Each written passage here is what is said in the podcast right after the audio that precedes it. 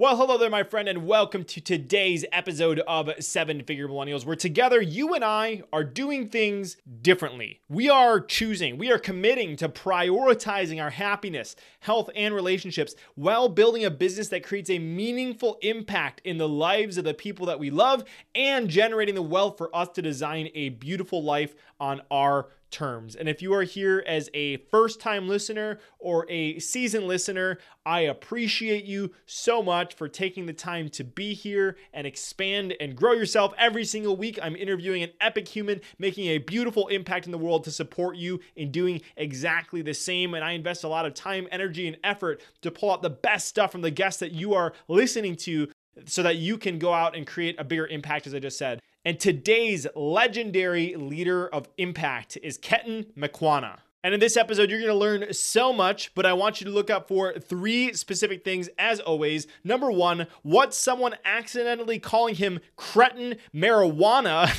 had to do with him coming up with a design that ended up becoming used by medical practices throughout the UK and taking the company from $250,000 to just under $6 million in the one division he was in control of. So that's thing number one. Thing number two, how Ketan ended up serving as a special advisor to a UK prime minister. And as a hint, it has to do with what he calls manhandling him and thinking he was about to end up in jail. And number three, why you need to take the time to know what business you're actually in. And it's probably not what you think it is. So, who is today's guest? Who is Ketan? Well, here is his bio. With extensive career experience in IT, electronics, and healthcare, Ketan moved into self employment and entrepreneurship in 2009 during the economic crash. Since then, Ketan has successfully launched, scaled, and sold multiple ventures in the recruitment and marketing verticals. In 2011, Ketan launched Enterprise Lab, a talent and business innovation agency that now operates in 26 countries and boasts a network of 250 experienced professionals delivering in their niche. In 2021, during the core of the pandemic, Ketan co founded 77 Ventures, a venture partner platform that focuses on the digital and technology acceleration of the creative industry industries.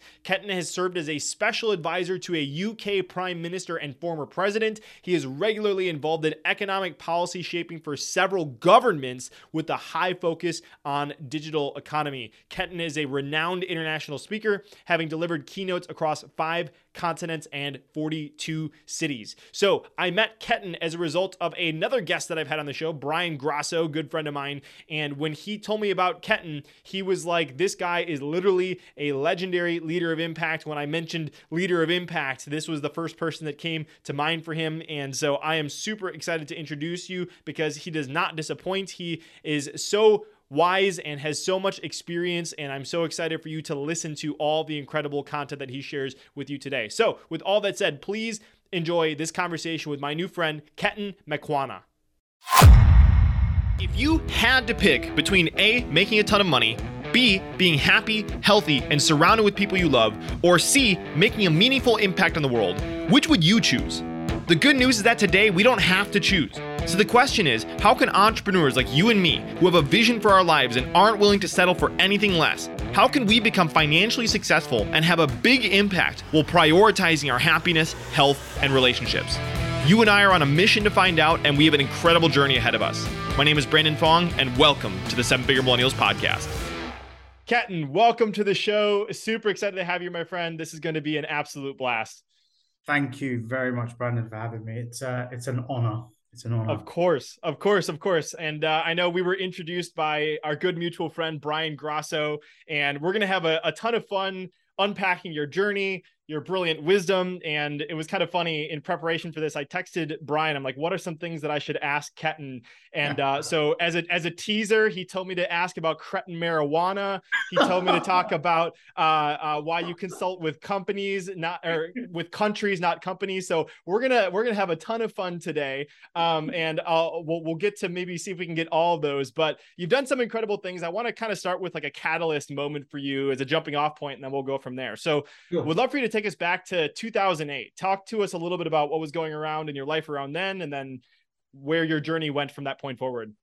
Yeah, no, absolutely. So, um, 2008 was actually quite a pivotal year for most most people out there. Um, obviously, it's the economic recession, uh, which had a global ramifications to a lot of people. Um, um, I was um, in a corporate healthcare role. Um, I was um, I had a six figure salary. Everything was kind of quaint and nice, and everything was great. And then all of a sudden, there was a shock to the system where um, I was told I was surplus to requirement. They couldn't really afford me uh, in the role that I was at, and um, I was facing redundancy pretty much, or or or, or the exit very very quickly and being in a in a career all my life, I didn't really know anything else other than working for someone, and also having a very young family at that time, being the sort of breadwinner, the sole earner. Uh, it was it was a it was an interesting period, and um,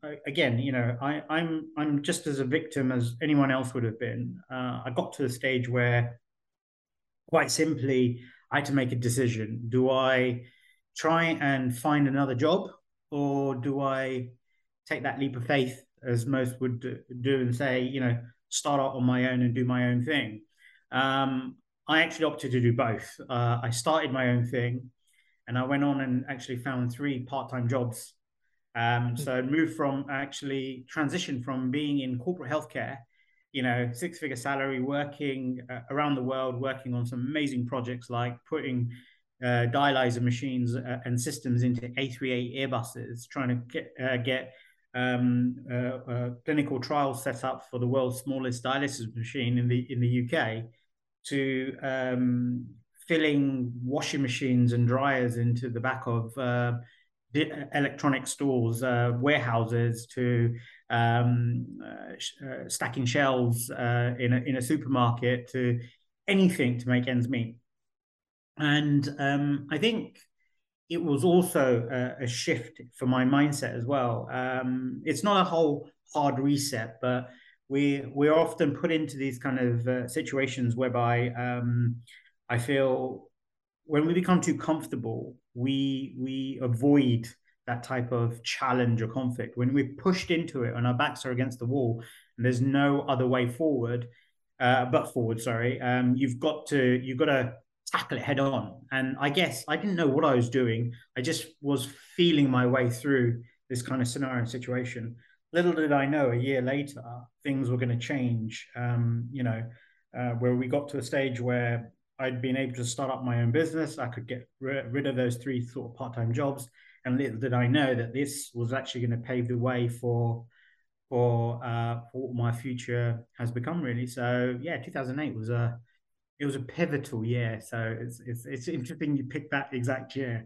well, it's crazy because I mean, it's just having prepped for this interview and seeing what you've done in the past 14 years since that happened is just kind of ridiculous to to put a fancy word on it. Just like the the amount of impact that you've been able to create and the journey that you've been on, and it's cool because I think that that 2008, although you just described it as like a pivotal moment, it, it seems like from the other podcasts I've heard you on, it's that jumping into the unknown or being willing to do things that are uncomfortable is something that mm. you're kind of you were you were doing your whole life prior to 2008 obviously the jump into entrepreneurship and I'd love for you to maybe talk a little bit about that about some of your earlier experiences yeah. in school and and and maybe not fitting into the system and and having com- interesting conversations with your parents as it sounds like well well it is and and I guess you know this whole thing I think if I start with that pivotal moment in 2008 and the and the fact that what I said, you know, uh, is that what doesn't challenge you won't change you, and you know, you've got to have this kind of mindset where you do move into that kind of um, that situation which gets you out of your comfort zone. I think I, have been doing that all my life. Um, it's just unconsciously. So anyway, I completed my my my A levels. I went to university, um, and I decided I wanted to become a car designer. Um, so I was doing thermodynamics and I was doing aeronautical engineering. And it sounds all massive, you know, but really it's just glorified. I was doing this so I could actually get into the, the car design industry. This is what I really felt like I wanted to do. And I think um, a couple of lectures in um, within the first semester, um, you know, the professor at one stage said, Look, you know, um, does anyone have any questions? So I put my hand up and I said, "Look, um, the, the, do you know how to design cars? Because that's what I want to do." will you be able to teach me how to design a car?" And he said, no, I've never designed a car in my life. And I said, well, what am I doing here? And I actually packed my bags literally and left. Um, and the thing is with this is, I, as I said, I come from a very strict, very kind of solid kind of background where you do what your parents tell you to do. And, and, and it's kind of a situation where um, there is no color, a blur over the lines. You you follow that track. And here I am. I'm I'm, coming home on the weekend saying, "Hey, mom, dad, how you doing? Uh, by the way, I'm leaving university." Uh, and it was kind of the the shock of my life type of scenario. We've got all this kind of irresponsible talk. You've got all of this selfish talk. You've got all of this. We're putting all this money. We've, you know, we've done everything for you guys, and this is how you repay us. And you know what you're going to learn about me brandon over this over this conversation is that my mouth writes check my body usually can't cash um, and I'm that, I've, i always put myself into these kind of positions uh, and, and i do it unnaturally you know so it's kind of i've always found ways to get around things so even when i was at university i never used to attend those lectures after um, uh, um, after that kind of incident with the professor, I used to actually have my assignments brought to me by classmates. They used to take my swipe card to swipe me in. And I used to actually go out, DJ, play, pool, do whatever you need to do. And that night I used to do my work and I used to post my assignments in. And essentially they told me that my work is great, but they have to fail me on, on things like attendance. So I, I, I was always finding, uh, I always had this thing that there's another, always another way of doing something. You know, there's always going to be more than one answer to any one question. That's the kind of mentality that I had. So when my parents were kind of, uh, I guess, ganging up on me, I, I, kind of went insane in the membrane, basically. You know, and and and as I say, I blurted out something where my mouth wrote a check that I knew my body is going to find hard to cash and that was in the frame of well you guys think you're that big watch i can i'll make more money than you both combined. And then you know when the words have just literally left your mouth. out your mouth you want to take them back. Yeah well not even take back. That's the tube light switches on in your head you think uh, what did i just say? Right. Um, so my dad was just like oh you think you're a big man and all this? I said no. I said i i, I said you're, I'm going to use this as motivation to show you that I can actually do better than you think I can actually do. And within sort of two or three years of going into work, I was actually making more money than the, the pair of them together. But I, I actually did it on my own terms, in my own way. I, I went into the IT industry. Um, I started to do, uh, you know, worked my way from the ground up. I was working in account management, working in sales, um, moved my way up into sort of product management, uh, got seconded to Apple, and um, and I ended up working on the supply chain for the launch of the Apple Mac, the original Apple Mac that uh, that was back out there. So anyone listening to this, not the nice ones that you see today, the big, colorful boxes that uh, that used to be put out there, um, and and and and it, this all culminated from this whole thing uh, where if I look back on it as we are today and reflect on it, we all go through these um, situations in life um, where you know sometimes we have to bend over to and succumb to what people around us want. And the truth of it is is 99% of the time in life you will end up doing something because of someone else's influence uh, because you think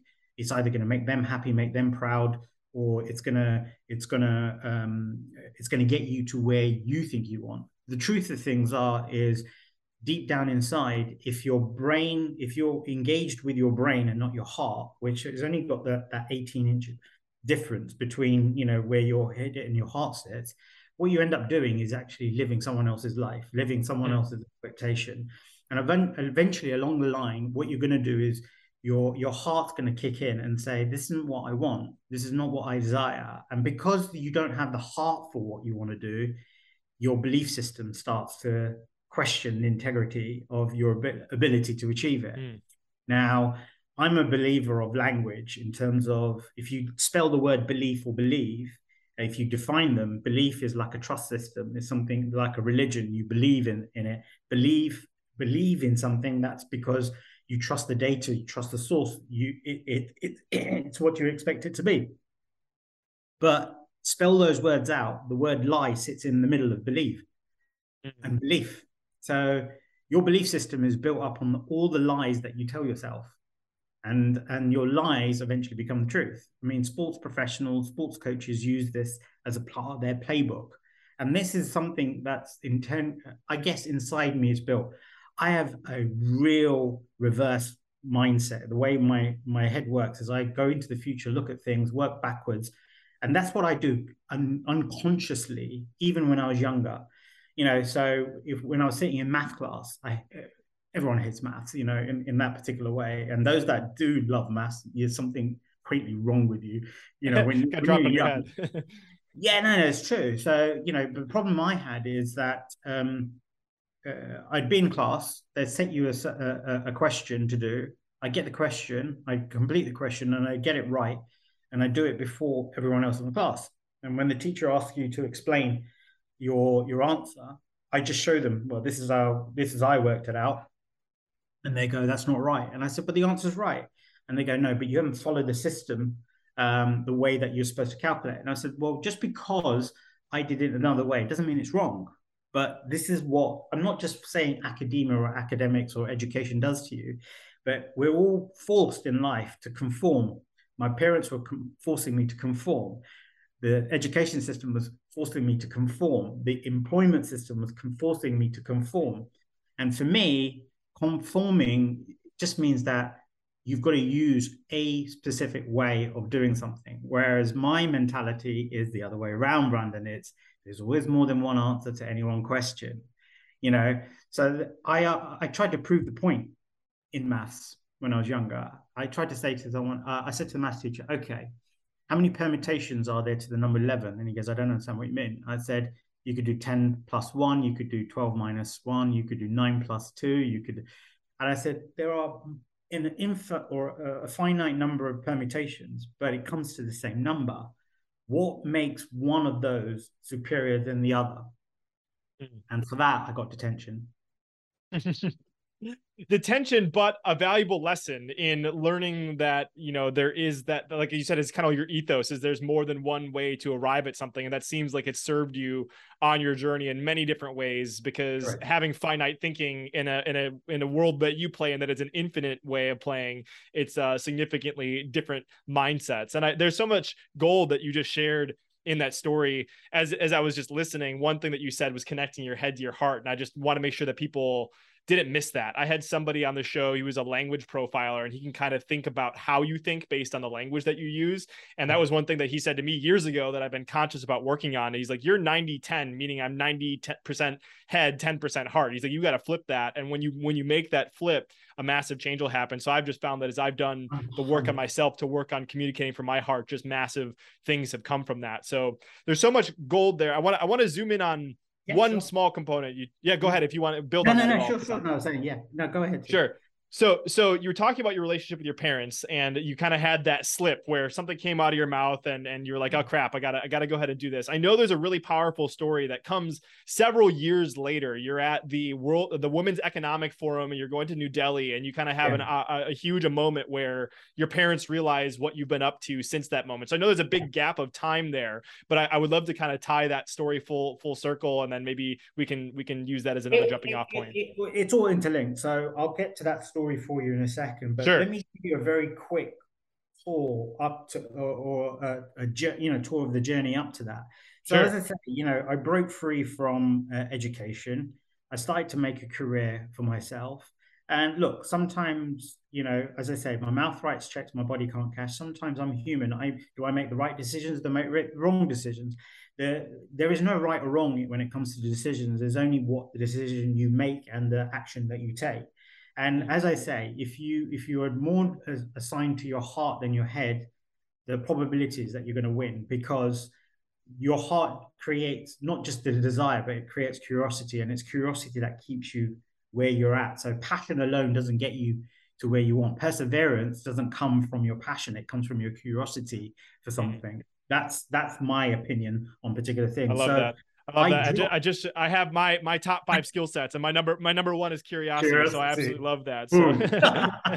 so so the top the top and tail of this is is uh, we're getting to the year 1999, and for those of you who were born after 1999 uh, listening to this.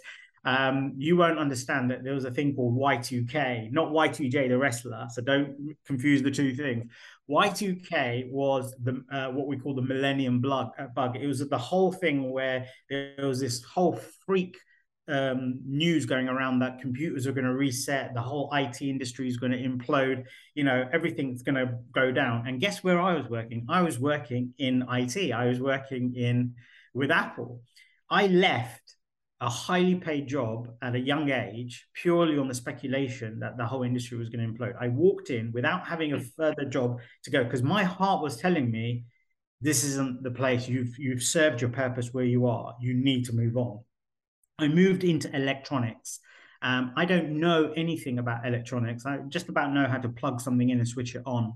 Um, but over the stint of five years of working for this company, I designed a touchscreen um, registration system and call system, which um, which was used by every sort of uh, medical practice in the UK, um, taking a company from 250,000 pounds of trade that they were doing to just under 6 million in my own division. And this is a guy who didn't really know what what he's doing, and this is where the cretin marijuana story story comes. okay, cool. So, so I'm going to feed it all in. So I'll get to your I'll get to your your your Women's Economic Forum uh, parts very shortly. So what happened here is as I transitioned from Apple to to JX where I was working, they offered me a management role, and with the management role, they gave me these um, uh, this opportunity to get things like medical and stuff like that. In order for me to get my medical benefit, I had to have um, a health check done, so they can they can itemize everything. Now, over here in the UK, we don't have health centres; we have doctors' surgeries, and these surgeries are normally built in uh, back then were built in converted houses so, what would be your living areas like a reception waiting room. What is normally the kitchen is converted to a reception, and the bedrooms are normally what the consulting rooms are. Anyway, I went to go and see my doctor. My doctor wasn't in. It was a I was going to be given a locum, and so I was waiting in a waiting area, and they had magazines and things like that for you to read. Anyway, it was quite busy, and um, all of a sudden I could hear the stairs creaking, and uh, you know by the time that creaking has stopped. Um, you know, that to the to the perimeter of the door um, stood this really large man, right? And I'm I'm looking, I'm peering over this magazine. You know, I'm looking just over this magazine at this guy, and I'm like, he's gonna call me. I know he's gonna call me. Okay. Anyway, I put my head back down, just waiting, waiting, waiting. He's looking at this piece of paper. It looks up, looks at this piece of paper, looks up, and then at the top of his voice, you know, literally shouts out Cretin marijuana. My name is Ketan Makwana. So I'm like thinking, oh my God. Okay. And by this time, he said it four times already. really loud. By this time, the waiting room is, oh my God, who's called Cretin marijuana? That's like being called Gaylord Focker for crying out loud. Do you know what I mean? like the embarrassment level was just insane. Anyway, I got up, I went to that appointment, I went back to work and I was telling my boss, I'm like, he goes, How did everything? Oh, God, oh, it's a nightmare. And I said, What's wrong? I said, uh, I told him the story. And he's like rolling around on the floor laughing. And I said, This is stupid. Someone should do something about this. And it's from that situation that I I came up with uh, part of the idea of designing a system which will actually uh, um, present your name. So it's the name calling system where the, the consultant doesn't have to come out. They just press a button off their keyboard and the details for who you are, what room number you have to go to, and who's the consultant calling you um, comes up on the board, which took um, uh, this company into the, the primary healthcare stratosphere, basically. So, wow. Uh, again, uh, learning, very quick learning from here is opportunities everywhere around us. Um, it's just what we what we perceive as an opportunity and what we perceive as a threat.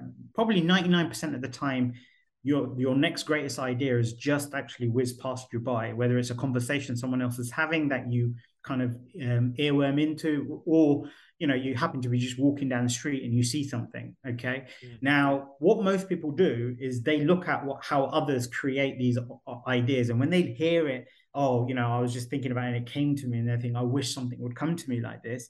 It's not that the opportunity comes to you; it's you go to that opportunity. I think if you look for something too hard, you'll never find it. Um, you know, but what happens here is you've got to see the opportunity in everything and that's that requires you not only to think from your heart and have that curiosity but be an eternal optimist which is mm-hmm. the, the bit that I, am all about so here are my parents they're da, da, da, nagging at me saying you know you're selfish you're irresponsible you're not you're going to be ashamed on the family you're the black sheep you're a black sheep all of that i'm still an optimist i'm going to make it i'll make it i'll make it i've left the job high paying job, moved to somewhere I have no relative experience over five years, created a name for myself. Then I thought to myself, do you know what? I really want to go behind the scenes and what happens in the operating theatre. I want to go behind and see what's going on. Um, in order to get a job in corporate healthcare, you normally need a medical degree of some sort. I don't have a degree, full stop. I walked in, I applied for these people roles. Some some companies wouldn't even take me on, on an interview. One did, and I sat down with them and I had a 20 minute conversation with them. And um, I said, look, I don't know anything about this and I don't have a qualification here. I go, but what I do know is I can do this, this, this, this, and this. And I go, whatever it is you give me, I will make money from it because um, I will find a way of fitting it in. And I said to him, I go, I said, I don't even want to beg you for the job, but I want you to give me a give me a try. And I said that if I don't succeed in in this period of time, I said you can even take the salary back. That's that's how confident I felt about this position. Three years in into corporate healthcare, I was um, I I'd done my ph- pharmaceutical exams. I was uh, working with different drugs. I'd done um, delivered babies. I'd done epidural uh, insertions. I'd been on worked on cadavers been around the world doing all sorts of crazy, crazy things basically in the healthcare space. And this comes from a guy who doesn't even have a medical degree. So for me, this is kind of lesson number three that, you know, the whole thing I told you about conform yeah, and, and the fact that you, in, in again, 60 to 80% of the jobs that are out there have a profile saying that this is what you need to have. It's BS. It's, it's not true because most of the time what um, employers do is they write what they want but it's your job if you're going out there to uh, secure that role to tell them what they need mm. yeah? and when you tell them what they need you tell them from your heart not your head again it's not a convincing act you've got to be so assured because you need those lies in your head that become the truth. Your belief system is built up about I can do it, I can do it, I can win it.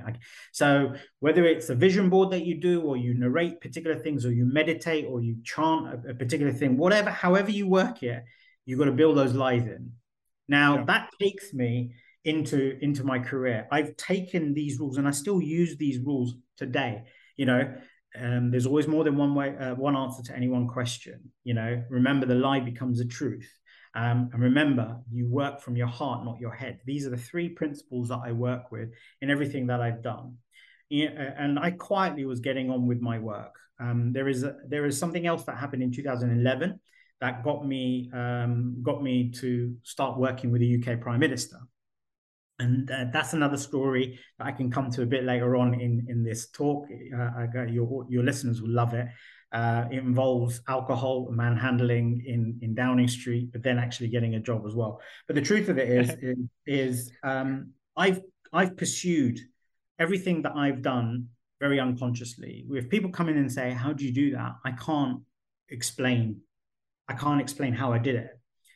I can tell you what I did and the way I did it, um, and really pick up the principles of it. But I can never give you that system uh, which is why I don't sell marketing systems. I don't sell lead generation systems. I don't sell any kind of systems.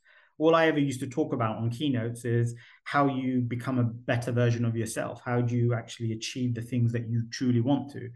And um, I was doing a piece with MIT, and um, uh, I actually became, I sat on the board of MIT's professional education. A guy that doesn't even have a degree sits on the board, advisory board of MIT. Um, um, anyway, I, I was uh, asked to go to India for uh, the Global Startup Workshop, and I gave a presentation there. And in the audience, there was a lady uh, who was connected to the alumni, head of alumni for the South Indian market for MIT.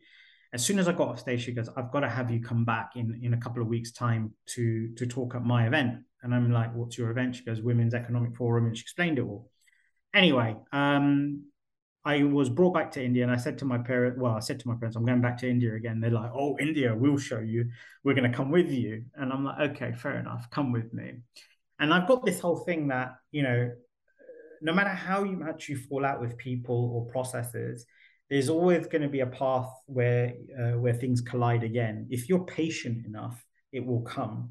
Um, if you don't force it, it will come. If it never comes, it was never meant to be. Anyway, this is a period of time in my life where where we'd got to uh, this kind of we were coming to this convergence again basically my parents going to be with me no one else they thought they were going to show me india i knew what they're going to expect is a complete cultural difference we landed there was a car coming in to collect us we were at one of the premium hotels um, you know we had a suite they were given a suite my dad had a every night had their, their whiskey bar coming up there were Bollywood stars, there were politicians, and they're like, "What sort of thing are you into?" And I'm like, "Just, just experience the whole thing."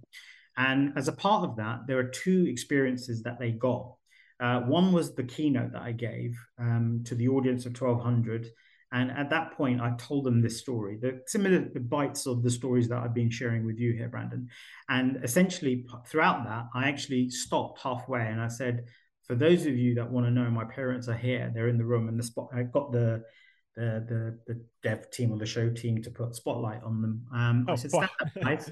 I said, stand up. Uh, they stood up to a round of applause, and I said, I go, even I don't get that level of round of applause. My, I think the way I wanted to to to demonstrate to this that is that they weren't the the reason or the, the cause or the effect, but they should be part of my celebration process. So, you know, there are certain things that they try to do, they've done from their heart, not their head.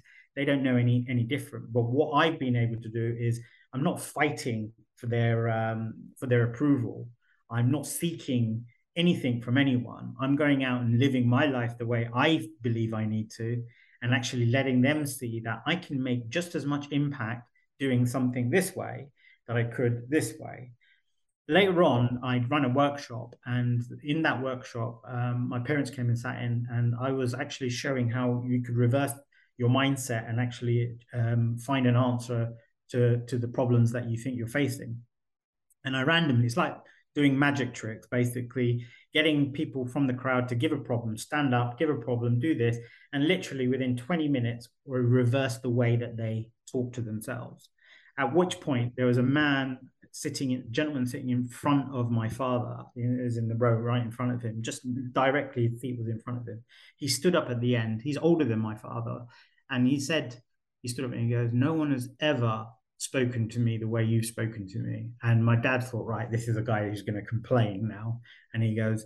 And what I mean by that, he goes, no one's ever moved me the way you've moved me today. He goes, he goes, you don't seem to understand the aura or energy that you have around you. And I said, that's what makes it brilliant. I said, because the minute you let ego take over, you lose through all mm. of it. So, so the learning here for everyone is, apart from those principles, is always still remain humble. always know that you don't know everything, and you're going to learn every, uh, you know, from every experience you're going to learn. And remember, an expert is made up of a series of experiences.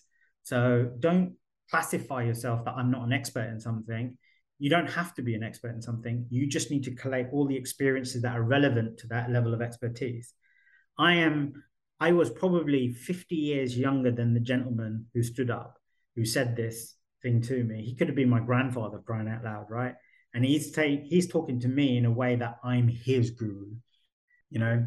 So it just goes to show that, you know, yes, follow your heart, follow the systems, but it all comes still back down to this one thing about the, uh, the way that you converse with yourself. Um, you know, the, the the conversation that you have, the push that you have, and remember, if you don't believe in it, if you if you're if you're thinking from your head, the likelihood of it is is that's not going to last. So so look, you know, my journey uh, to where I am today, and even tomorrow, will always be littered with these kind of pivots, crossroads, where I'm going to sometimes have that imposter syndrome as well, where I'm like, what am I doing here, or why am I sitting around a table of uh, of people that are way above me, you know, economically or professionally. And and it's at that time that I also reverse back in my head and say, well, you were asked to come here. You didn't force yourself in mm-hmm. here. So there's yeah. obviously something of value that you've got to give these people. Figure it out and just stick to that. You know, it's not about being the dumbest or the smartest in the room it's not about that. It's always understanding what your value is in in the whole economy of, of things basically. Everyone has something to deliver. It's uh, it's your job not to um, sit on focus on what it is that you deliver. It's finding the right time and the right place to put all of your um yeah.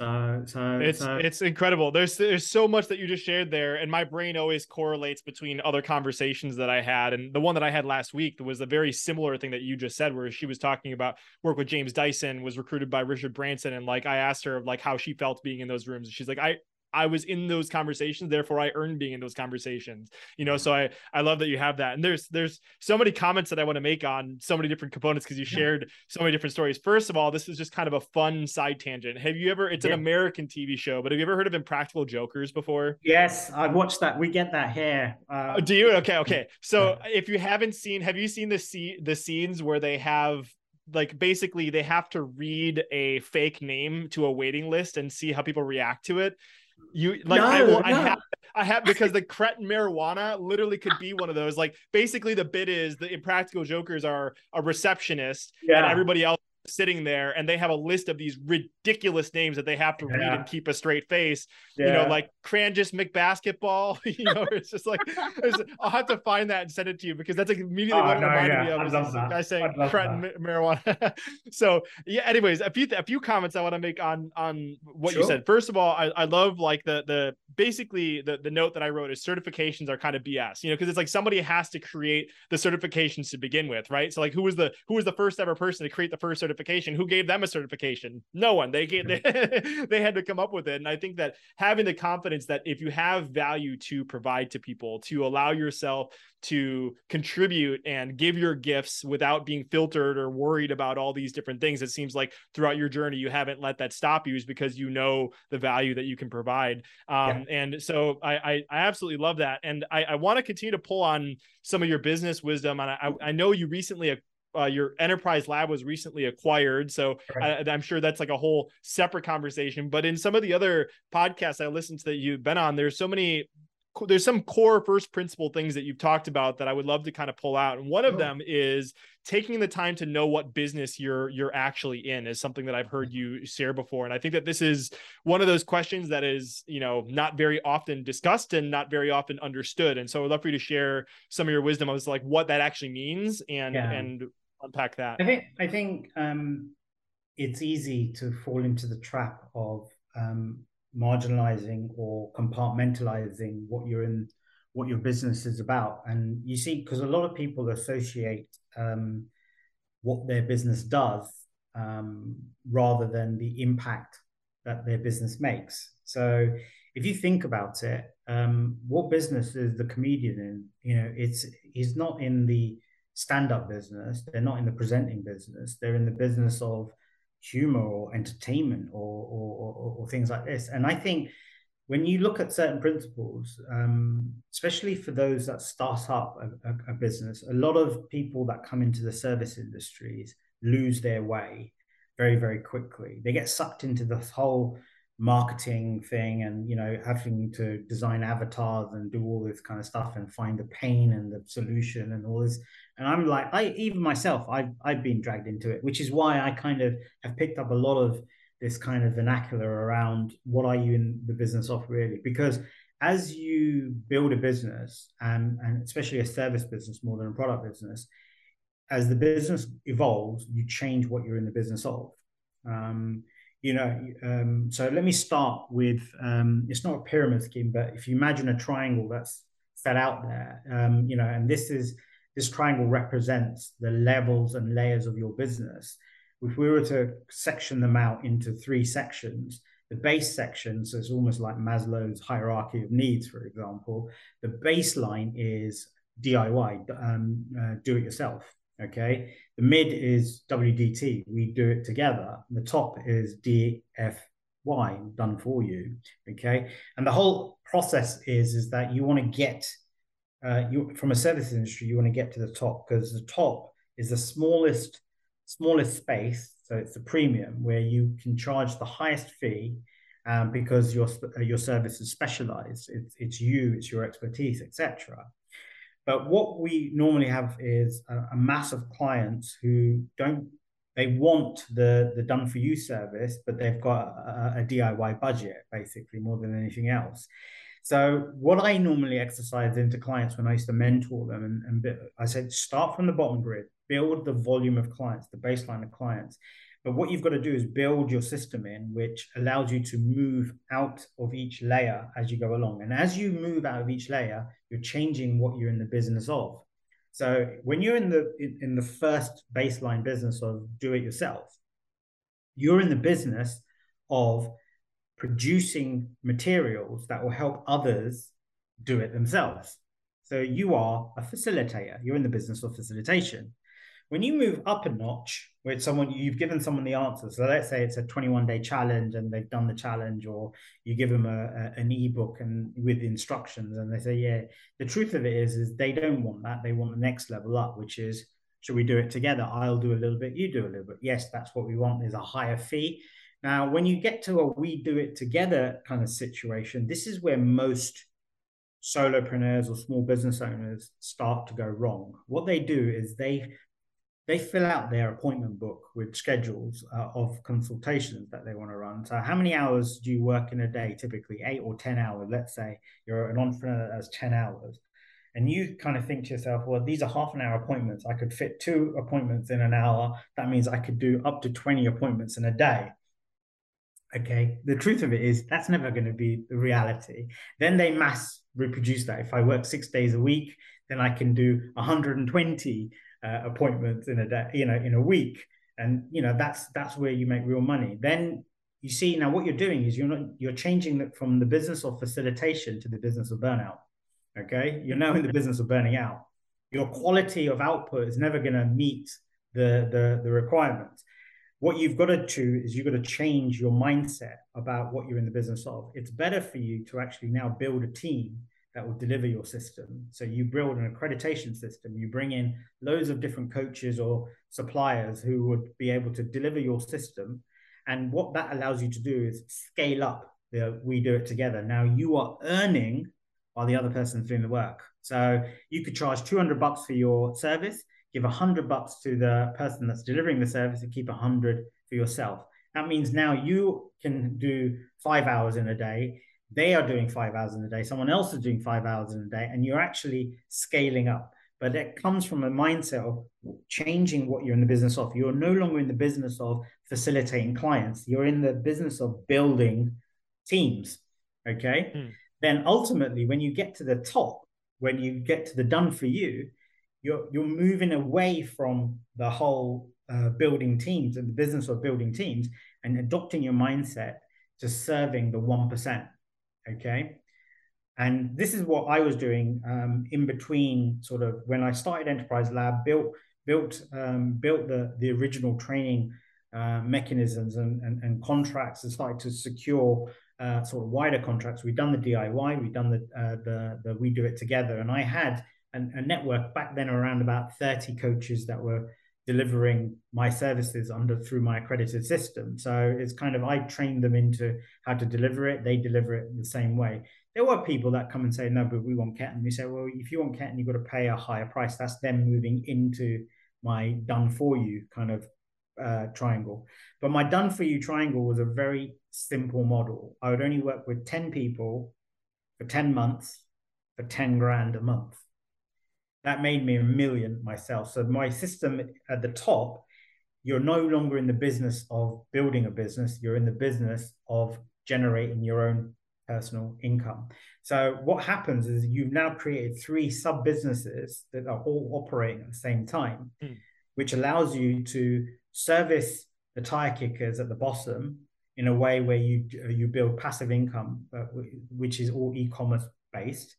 You've got a system where you're now serving clients on a we do it together, where it's scalable, where you've got different people in different time zones serving different customers, and you're actually making money off other people doing work, leaving you the time that that kind of um, Robert Kiyosaki model uh, of uh, you know of, of, investment, where you can you get to a stage where you you can afford the time to generate your own income, and you can live off that small little pyramid at the top, mm-hmm. um, allowing you to reinvest into all other factors of business. And it's that model about knowing what you're in the business of that allowed me to scale Enterprise Lab to operate in 26 countries, to have a network of 250 experts, and to be able to serve over a million people a year. I couldn't do that on my own, um, and and and that's that's what the power of understanding what you're in the business of um, can do for you. So powerful. I, I, think this is related to this, but I'd be curious. I, I, have as another note here that you you had said somewhere else, those that pivot lose. So like I'm just kind of curious if you could share a little bit about what that means as well, because I would imagine that if you are not understanding the business that you're in, you're constantly kind of chasing all over the place, that it would dilute some of the efforts that you Correct. have. So would love for you to clarify some of that as well. So let's let's make a practical uh, definition of pivot here. There are two definitions sure. in the business world of pivot. There is a pivoting strategy and there's pivoting the model. Okay, two very different things. Now, most people in this world, the most consumers, the way we consume things, is all about instant gratification. It's all about instant results. Everyone wants the baby; they don't want the labor pains. Um, and this is how you've got to service your business uh, to look at and feel that it is this whole thing where we'll get you to the answer before without having to do the work. You do that, a convenience model, people love you And it's the same thing that applies to early stage entrepreneurs as they come into, into the world of business. They're fueled with enthusiasm and blind confidence, um, which isn't coming from their heart, it's coming from their head because someone pumped something into them or they went to a Tony Robbins UPW and jumped around like a maniac for three days. And, you know, now they've got all this energy or whatever it is. No disrespect to Tony Robbins, is is he's good at what he does, basically. But they come into this whole process and they have an expectation that's at this level and their delivery comes at that level and the gap between expectation which is the higher hand and uh, delivery which is the lower hand is what we call failure now failure has that opportunity for you to lower your expectation or increase your your delivery but what hmm. most people do at that point is they don't stick to their plan because they no longer believe that that was the right plan and what they do is rather than pivoting the strategy, they pivot their model. My next door neighbor is doing better in this business. I need to have active campaigns because they use active campaigns. You don't have a frigging clue of how to use this thing, but you go off and uh, he went on a, you know, he went on a 24 day retreat. I need to do the same thing. They have got the shiniest um, best advertising campaign. I need the same thing. That they find a reason for why their strategy is not working. So what they do is they pivot their model, and it's that pivoting a model which is what where you fail. The only time you pivot your model is when your the landscape and the environment around you has changed. So when things like the pandemic came, people had to pivot their model, not their strategy. They had to change what they're in the business of, change the way that they serve their customer. Okay. Um, so crisis management is is all about pivoting your model and then building a change strategy against that new model. So when most people, uh, when we say, when I say pivot, if you pivot, you fail. Um, the the likelihood of it is is that the reason why you're not able to achieve what you expect is because you keep changing and pivoting your model, um, and that takes you from wherever you are in your journey to reaching your goal right back to the beginning. Because every time you change your model you have to go back and start at square one and square then go two three. There is no way of jumping from two to seven because just like anything, you know, Brandon, if I ask you to take a leap of faith, the hardest leap that you possibly can, there is a percentage chance that you're going to fracture your ankle. Okay. The fra- when you fracture the, your ankle, you create an injury which can have a traumatic effect on the uh, on other parts of your body. Okay, it's the same thing in business. You take a model of your business model, you pivot it, you fracture the, the process of your business.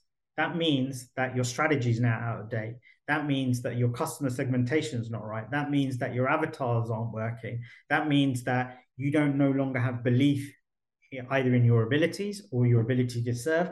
More importantly, uh, the ability to impact the result that your client actually wants. And if you don't believe it, your client's not going to believe it. And, mm. and that's what leads to failure.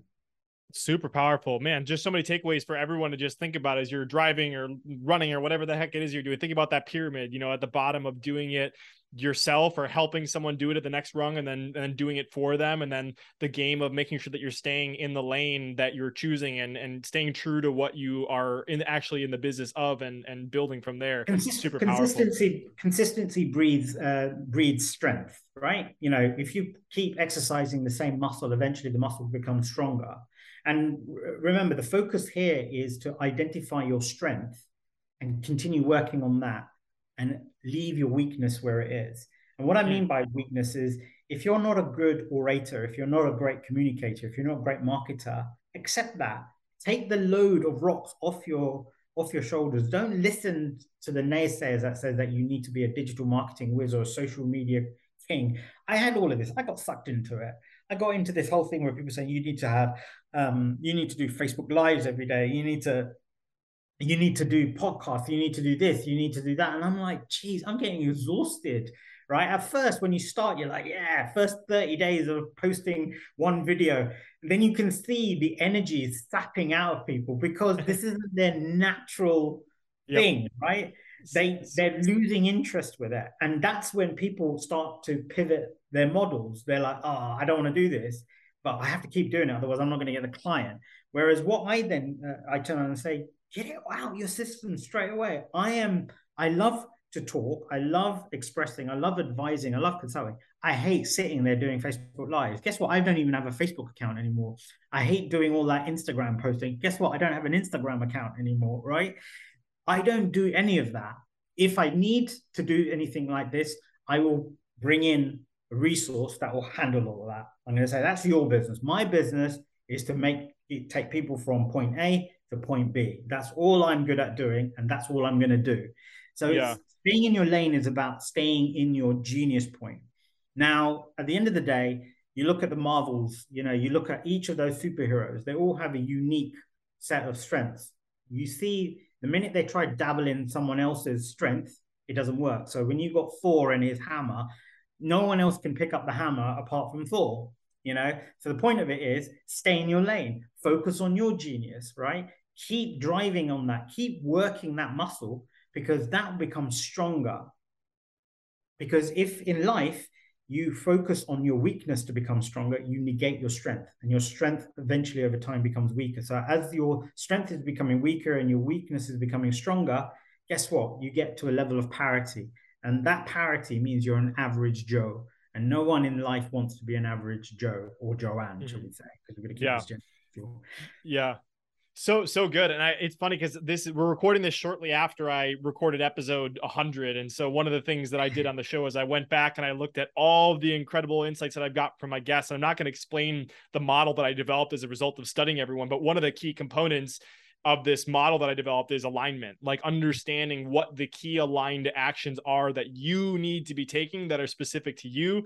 And it is an evolving model where you're never done with it. You're always going to find greater levels of refinement of your your superpowers or your genius point as you do. So I was I would love for you to just zoom in here because I think this is a key like massive lever to pull for anyone is if somebody's listening to this right now and they're like, okay, Ketan is clearly really good at talking. He's clearly good at building businesses and motivating people.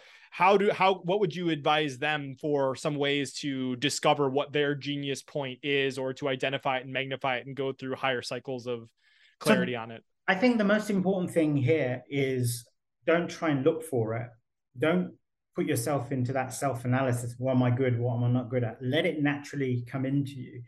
The biggest thing um, where you know where your genius spot is is when you achieve results effortlessly.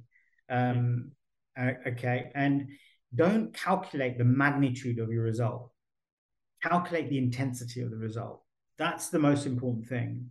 The magnitude. Everyone wants the big impact, but sometimes the smallest impacts make the most profound um, results, basically. And I think that's where it kind of starts from. I never knew I was a natural strategist until for a very long time. I didn't know that I was okay, maybe a prime minister has called me a disruptor, and I'll come to that story for you in a second to why. Yeah, yeah.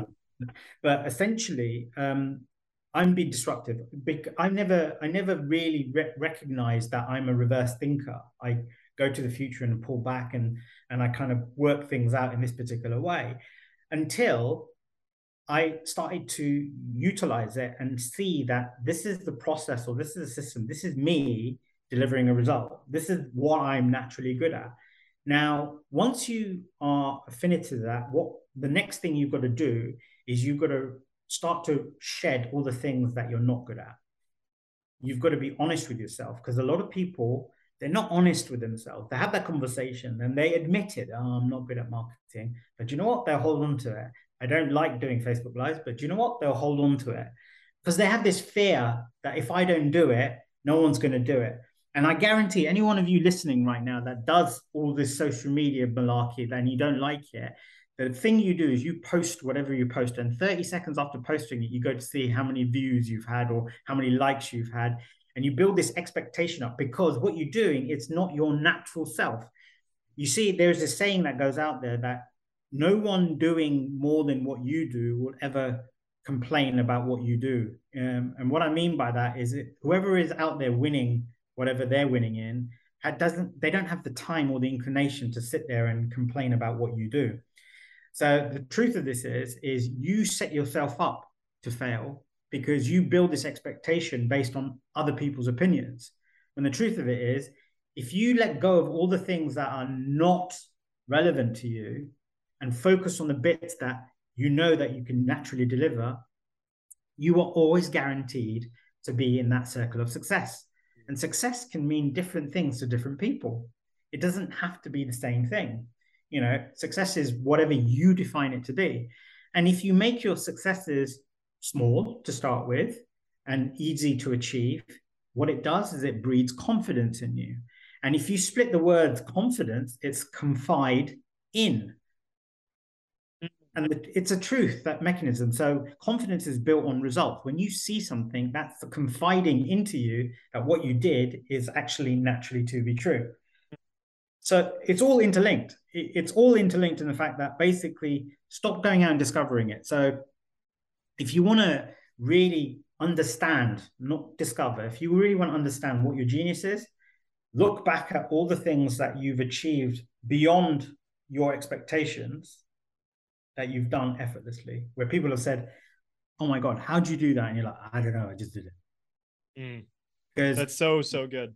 Because that's the superpower. When Spider Man found out he had spidey senses, you know, it was i don't know how this happens it's there when the hulk turns into the hulk i don't know how that happened they still don't figure out how it's happened but they no longer are focused on that they are focused on what they can deliver in that bit for me i'm a natural born strategist so when i go out there and i work with someone um, whether it's a government whether it's a country whether it's a, a client it's always about strategy i can literally go out there and say what I bring to you is I will work out a way of getting you from here to here.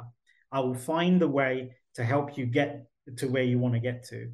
I may not be the person delivering that, but I may be the person that influences the strategy in hmm. you. I may be the one that guides you into what the right model is or what the wrong model is. But I will do it in a way that no one else around this table will do because I will look to the future and I'll pull back to where we are today. You all look yeah. from today into the future. So, so I've taken decades to find that, okay, and and naturally attune to it. Um, but what I did to recognize that is just look back and think where are all the all the all of the results that I've achieved for people or got all those successes where people have come to me and said, This is incredible. How'd you do that? And I'm like, I don't know. And then I've kind of figured it out from there that, you know, you yeah. don't need multiple geniuses, just the one one element. Um, so look, you know, the way to think differently, um, this story um, is a true story. It comes it comes can from. I, can I, uh, is this the is this the prime minister story? Because I want to yeah. I want to make one small comment, then we'll dive into that. Because yeah, I want, I, sure, sure, sure. I just I just I want to make sure people don't miss something that you said that was just one sentence. But I think like whenever I ask someone a similar question, I'm always looking for that one extra little nugget yeah. that adds that extra level of refinement. And so yeah. maybe this is it for someone. So I just make sure you, you don't miss it. Is magnitude of result versus intensity of result. I've never heard anybody share that before, but I think that that is so true. Is that whenever we talk about your superpower, it's like oh, it should be massive tidal wave, you know, like all this yeah. crazy results. But like, but but I think that that's really really important. That distinguishing that you said is like looking at the intensity of what you created and how you feel as a result of that can right. absolutely be be true. And I, I've uh, another quote I, I don't know if i get this 100% right but it's by michelangelo i saw the angel in the marble and i carved until i set him free you know so it's like yeah. it's not about adding more stuff to you it's about subtracting the stuff that's not you right. to identify what's so so powerful so i want to say those two things and the third thing i wanted to say too is are you familiar with the work of robert tennyson stevens by chance uh, not entirely. Maybe refresh me maybe, with a maybe I, am just i was just curious because like it might be interesting for you to i can send you some yeah. more information. I've had him on my show. The, the episode hasn't come out but he's he studied uh, the Hopi Engl- the Hopi Indians as the way that he got his start, and like basically studying the science of language and like how like the the way that we articulate things kind of mm-hmm. constructs our reality. Which and it's like I've noticed that you pull apart words multiple times, like the word lie and belief or confide yeah. in like what a word actually means. So, anyways, kind of another if you haven't studied or, no, read this book. Yeah, it's super, super good. So I can make a note to send you some more stuff on that. So just no, want to make sure no. that you you listening didn't miss miss any of that. But yes, I would love to hear the manhandling story. what what what this has to do with you ending up working with a prime well, minister. Look, okay. The moral. I'm going to give you the moral of the story first. Um, sure. Never underestimate, you know, the intensity of your results because and where it can launch you. Um, so mm. obviously, um, through throughout my business career, after sort of being made redundant, we started with this whole thing at the beginning of this this podcast, basically, where we talked about um, 2008. I'd lost my job, I'd lost my confidence, I'd lost my belief, all of these kind of things. I went self-employed. I was juggling as much as I could as we went uh, along. I then noticed um, what I was doing is I was going out there naturally trying to secure contracts in the healthcare arena where there were job freezes um, you know, where recruitment freezes were taking place and doing that whole interim thing. And then again, like I said, my mouth right checked, my body couldn't cash. I had a lot of contracts, not enough time to deliver. So I came up with a simple idea of taking someone else who was unemployed, just like me, and actually putting them onto the contract. Remember the business, what I'm in the business of? Do it yourself, we do it together. All of a sudden, um, in a short space of time, I'd built up a network of um, unemployed, self self-employed professionals who were delivering this these projects for me, and I was making money on that. I got to a stage where I did I just decided to sell. Um, it was my first requirement. I went to a recruitment firm when recruitment freezes were over, and actually said, "I've got this whole outsourcing business, which um, which could be brilliant for interim contracting for yourself. It's ready made. You get win the clients. You've got the network. Just make me a number, you know, give me a give me a number and take it off my hands. This is all about learning when to let go of particular things as well and getting out of your way. Mm. I think that's really important as well. Um, but anyway, uh, I went through this kind of period where I'd started, scaled, and sold a business, and I was feeling pretty proud of myself. But eventually, you know, with the the itching that I would have to get out there and do something, I, I was getting bored very quickly. Um, and I had a, a, dab hand at brand brand uh, marketing, and I, I, had an idea of doing a bit of product management work and all this kind of consulting piece, but it wasn't really ticking my boxes. So, um, so I thought, right, I said, why don't I start something for the youth market? You know, look at look at building something that will help bridge the enterprising skills, excuse me, young people have and and um, migrate them into into industry. So in 2011, I launched Enterprise Lab, and in 2011 it was a marquee year. In May, I incorporated the company. In the summer that year, June, July, we had riots here um, in the UK, and um, there was a lot of damage. There was a lot of stuff that went on, and a lot of young people were blamed for it. If you look deeper down, you know there are a million young unemployed people. They call them NEETs here in the UK, not in education, employment, or training. It's a mm. it's a horrible word. NEETs. It sounds like nits. It's, it's disgusting. Anyway, it was all outcasted, and I, you know, I was working in this space where I was going to college to college, working with young people, and I came up. I was watching this on the news, and um, all this da- damage and carnage. And I said, someone needs to do something about this. And I kind of thought to myself, well, I'm someone. I can do something about this.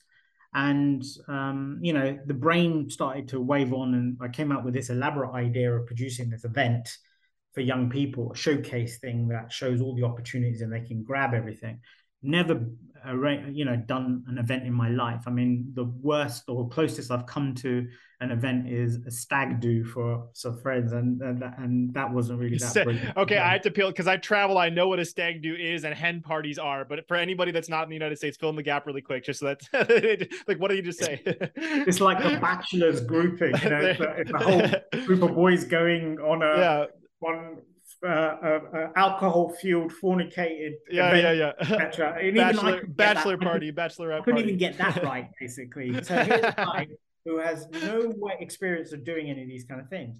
Anyway, I picked up the phone to a number of companies and I was calling them and I said, look, you know, I've got this idea how we can re-stimulate young people. They just kept putting the phone down on me. And I thought to myself, this is this is wrong. Why why aren't people listening to me?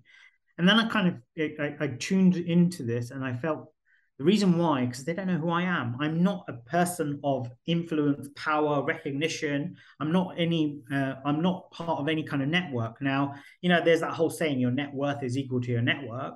Well, this kind of gave me the evidence to it. I don't. I'm a nobody trying to do something in a world of somebodies who need me to be a somebody. So, you know, I I kind of started to think I need a higher source to come in and and help me with this, and God wasn't available that day. So I kind of came to this, yeah, I came to this crazy idea that I'm going to get the Prime Minister of the country involved, and it's not I could pick up the phone and say, "All right, Dave, uh, you know, can you uh, can you help me out?"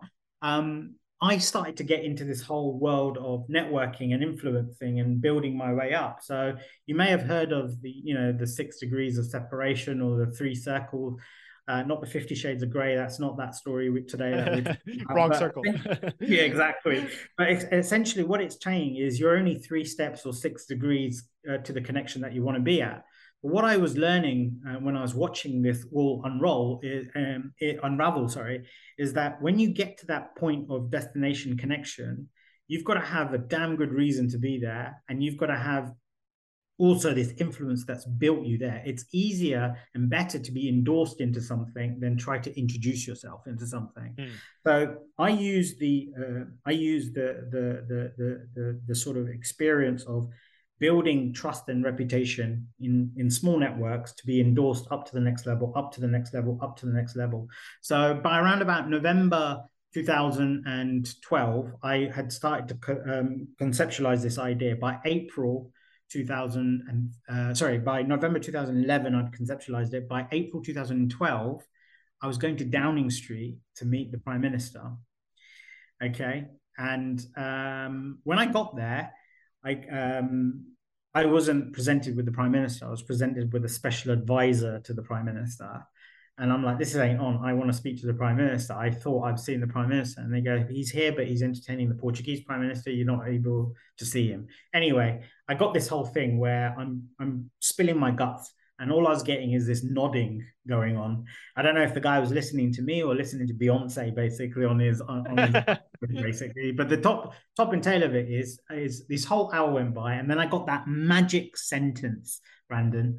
Thanks for coming. Thanks for sharing all of this send us some details and we'll get back to you. Now, when you hear that, what do you think that is? That's a that for me, that's a polite get out, yeah. basically, right? I couldn't. you know, this is coming from my heart, not my head. You know, my mouth's going to write checks, my body can't cash. I said, no, this isn't this isn't enough. I go, you know, does the prime minister not understand that youth will have votes and they, you know, he could be elected out if he doesn't, you know, support young people, whatever it was. Got to the stage where they gave me my phone, they gave me my bag, they, you know, I'm by the door, and the guy says, look, seriously, send some stuff and I'll get back to you. He closes the door, and I wanted to get a picture taken in, fr- in front of the magic number 10 door. Um, just as I was about to have that picture taken, the door opened again. And the guy that I just met said, Look, he goes, It's four o'clock now. He goes, The Prime Minister's got a reception this evening at six. He goes, Do you think you can make it? And I said, Will I get to meet the Prime Minister? He goes, Yeah. I said, I'm I'm down. So I left kind of bouncing, you know, out. I, I, was doing the whole limp walk as I walked out, basically, as in I'm, I'm a G, basically. Um, instead of going out and going to a coffee shop and sitting there for two hours, I walked into an establishment and sat down and had six pints of beer, uh, no food, and, and and I'm Facebooking the world, telling everyone I'm going to meet the prime minister. Six o'clock turns around, I feel I feel a bit woozy. Um, I walk out. It's absolutely pouring down with rain. Um, I haven't got an umbrella. I get back to Downing Street. I'm wet soaking. I feel like a drunken rat. I go into this room. It's full. It's got Facebook, Home Retail Group, all these big brands and everyone. Up steps the Prime Minister. I'm like, wow, I've, I've, actually, I'm in the same room as the man, basically. He gives this massive talk about how our young people are our future and we need to support them on particular things, blah, blah, blah, blah. And then he comes down off the off the the sort of stand and he's making his way through the crowd meeting people and i'm like oh my god he's coming closer and closer to me so what do i do i turn around for a bit of dutch courage i pick up a glass of wine finish that one pick up another glass of wine uh, pick that up you know by the time i'm going for my third glass of wine after six beers um, i'm not a brilliant drinker um, he's right in front of me and he goes hi i'm david and at that point um, most people think I kind of vomited on him, but actually I was vigorously shaking his hand saying, I know who you are. And do you know when you've got this whole thing of you've got your 15 seconds of fame and it's passing you by? Well, my 15 seconds of fame were passing me by. Literally, I could not manifest any of the words that I wanted to out of me, not because I was drunk. I don't know what it was. It got to a stage where I kicked myself in, but by that time, the prime minister had turned around and said, um, thank you very much for coming. I've got other guests to meet. Enjoy the reception. At which point, this time my body wrote a check that my body can't cash. As he moved, I made an immediate reaction and I grabbed his arm. And I'm like, oh my God, they'll never let Indians back into Downing Street ever again. I'm surprised the room was that busy. No security saw that I grabbed his arm, but I pulled him around 45 seconds. I gave him the pitch of my life, basically. I turned around and I explained everything that I was trying to do, what was stopping me. And I said, I don't want money. I just need endorsement. I just need some a letter from you that says that you're behind this, and I'll go off and make the, this happen. Now, this was, I say, in April 2012. In October 2012, I raised 250,000. I put together a, a three day showcase called Youth Enterprise Live. We had 18,500 young people impacted by that event. We gave away 3,000 um, apprenticeships, 300 jobs. Uh, we gave three quarters of a million pounds um, out in loans to start up businesses and 150,000 pounds in social impact funds. And this started just as a plain idea. Um, so what that kind of transest into as I, I was then summoned back after the event. I thought I was going to get arrested basically for the manhandling. and, you know, he's sitting there with me and the prime minister and he's just looking at me and i'm like man say something. I should say something. Say something. And he just comes out and he goes you're quite a disruptor aren't you? And i'm like oh i like that. I like that. And he goes look he goes i really i really like your style. He goes you know you're not going to give up. You believe in what you're doing. You you you're you know you've you're tenacious etc he goes how would you like to um you know play a role with uh, with what we're doing? You know so that prime minister just moved into sole premiership from a coalition government. Um, so there were a couple of policies and stuff that he wanted to shift. He actually gave me a job. He gave me the opportunity to become the special advisor on youth policy and allowed me to disband uh, a, con- a, youth contract and um, build what we have today in the UK called the Startup Loans Program, uh, which has now invested over 700 million into startups by 18 to 30 year olds. Um. It also launched my international career because I had governments all over the world saying, "Can you come and help us with our youth movements and stuff?"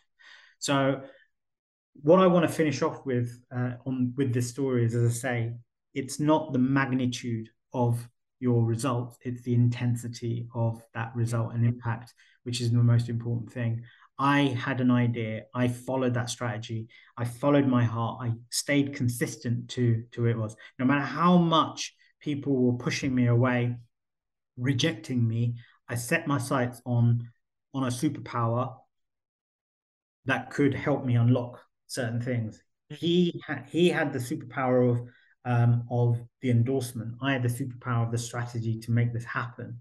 Together, we produced an impact that actually took me to a place that I never dreamt of, or I don't think I would ever been. You and I probably wouldn't be having this conversation because the likes of Brian and Carrie, for example, wouldn't have known who I was from these kind of things. I mean, I know you're in your network, you know people like Steve Sims. I know Steve and, and stuff like this. There, there's a circle of people who wouldn't know who I am if I hadn't done the kind of international stuff. I've worked in Thailand. I've been an advisor to the sixth president of Mauritius. I'm currently working on the blockchain adoption strategy for Georgia. And this is what Brian meant by here is a guy who doesn't um, sell to clients, he, he, he sells to countries. For me, um, it transformed my life. Uh, it transformed the way that I, I do, but I'm still me. I'm still Ken. I'm still the guy who's the strategist. I'm still the person who who can build the impact to the value. I'm still the yeah. guy that that simple principle in life. So, so whatever whatever you take away from this, um, for anyone that's listening to this right now, don't worry about what your superpower is. Don't worry about anything else apart apart from understanding that your results and your impact don't have to be mag- you know, of magnitude. It's the intensity of what you're doing you know at the end of the day everything starts by one. So even if you make one person you change one person's life you don't understand the ripple that that will have. They will go on and change another person's life. That person will change someone else's life. And understand that you are part of a system that's going to have a ripple effect. And if you follow that you will always be successful in your head. And if you are successful in your head that will get you to where you want to get to and yeah, so so beautiful. I just want to. I know we're already over on time, so you're being very generous with sharing. But your stories are so powerful, and I I just want to add some things to what you just said and then we can kind of conclude. But just a mm. pattern that i've observed from some incredibly successful people that i've had the opportunity of spending some time with is that sometimes if you're having trouble solving a problem at one level the solution is actually the level above it.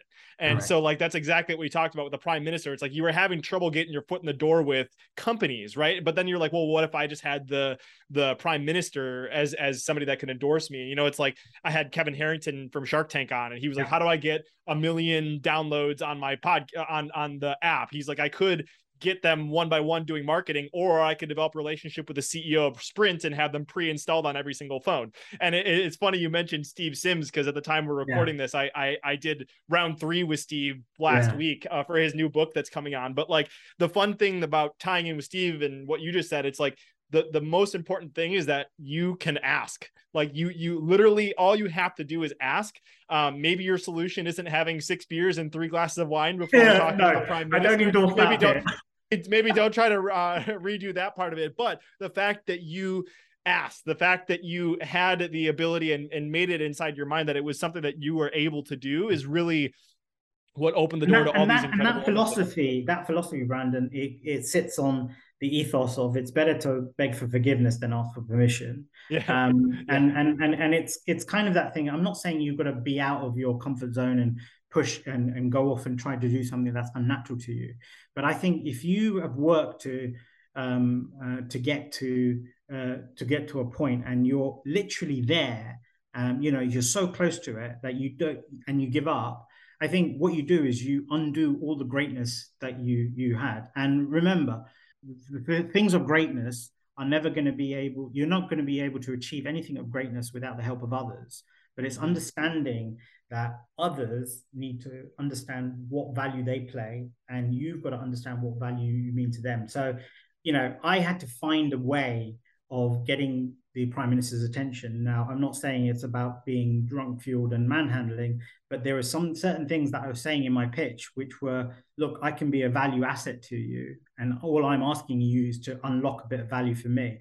And once once you discover what value exchange really means you will see that it's interstellar. That's that's the, that's the biggest thing. And that's what we do all day all, all the lives. Look you and i are talking today. We're doing we're having a conversation but we're exchanging value along the way. We're giving value to your listeners. They are going to take this value and then apply that value somewhere else. The ripple of value works all the way through everything in here. So it's not just about knowing your place. It's knowing um, the profound intensity of the impact that you of what value you bring to the table. Once you do that, you become indispensable. You become a superhero. You become yeah. unbeatable in in that particular area, which means that no matter where they want you or don't want you, you're going to be there. Um, and that's what gets you to uh, your expectation and your delivery um, aligned. And and, and, yeah. and, and you know, for me, that's that's success. So, so beautiful. Well, I have one question that I love to ask all guests. I know we're already kind of over, so I'll let I'll leave it up to you. Do you have time to answer one more yeah, quick question? Then we can. Okay, cool. So the, the the question that I love to ask guests when I have the time is just to see the commonality between all these guests. Is what does happiness mean to you today? So to me, happiness is fulfilling what's important to you today, not trying to achieve what you feel you or you think you need tomorrow, or trying to dig up what you uh, what you missed out in the past. So it's all about living now because that's the only way that you can live. And it's about delivering on the priorities that are most important to you today. That's what gives me happiness um, or makes me feel happy. Um, it's not material, it's not uh, physical, it's not emotional. It's it's what's important to me today. Yeah, Beautiful. We'll not add anything else on top of that besides where can people find out about all the incredible stuff that you're up to? I know you just exited, so you got a huge you you're you're starting over in a brand new, bigger, grander yeah. way. So tell us tell Look, us. I, I, you know, as as you said about happiness, one of the things that was very important to me is I needed to find um, uh, a new happiness for me, me. During lockdown, we got to the situation where um, I was feeling the burnout after 12 years of doing what I was doing. And uh, don't get me uh, wrong, the the journey that Enterprise Lab's been on is tremendous. The people I've met, places I've been, the things that I've done, the change, the lives that I've changed has been inspiring. But I felt that I've got something more to give. Um, so I decided to start restructuring Enterprise Lab, ready for for sale, and I launched 77 um, which is my venture partner that works within the creative industries. And I, I'm now actually speeding up. We've got about three spin-offs coming out of this. We do investments into media tech, um, but it's all around media, entertainment, and sports. So for me, it's about now enjoying uh, or having a bit more fun with the work that I'm doing. So it's still in the same principle and verticals, um, but look, if you're looking for me, uh, you'll find me uh, on LinkedIn mainly. Uh, don't search cretin marijuana; you won't find me. It's Ketan. Uh, it, there's not many of me uh, available out there, and um, and if you see a bold, beautiful guy, then that's you've got the right guy. Or come and visit us at 77.ventures. Uh, so 70 is the word, and then seven the number dot ventures. And um, look, if I can help any of you in anything, just holler at me, and we'll have a chat.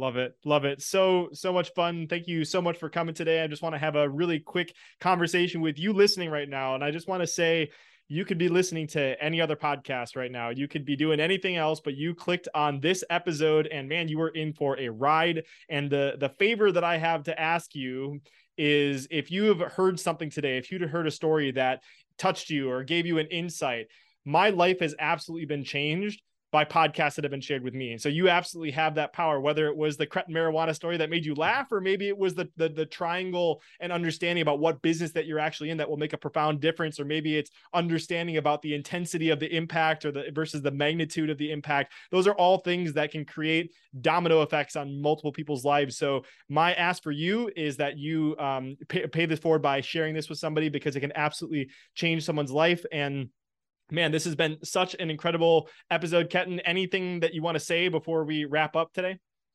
Uh, no, it's been an absolute honor and pleasure. And look, you know, if um, if you want me on it anytime again, just let me know. If there's anything else, um, even if you're listening to this and you have questions and you direct them straight back to Brandon, feel free, Brandon, to send them on to me, and I'm happy to answer cool. anything here. So, look, thank you for listening to this. Thank you for having me on, and uh, I really appreciate you allowing me to share my my stories and experiences. I, re- I really appreciate it. Of course. Thank you so much, man. We'll talk to you soon.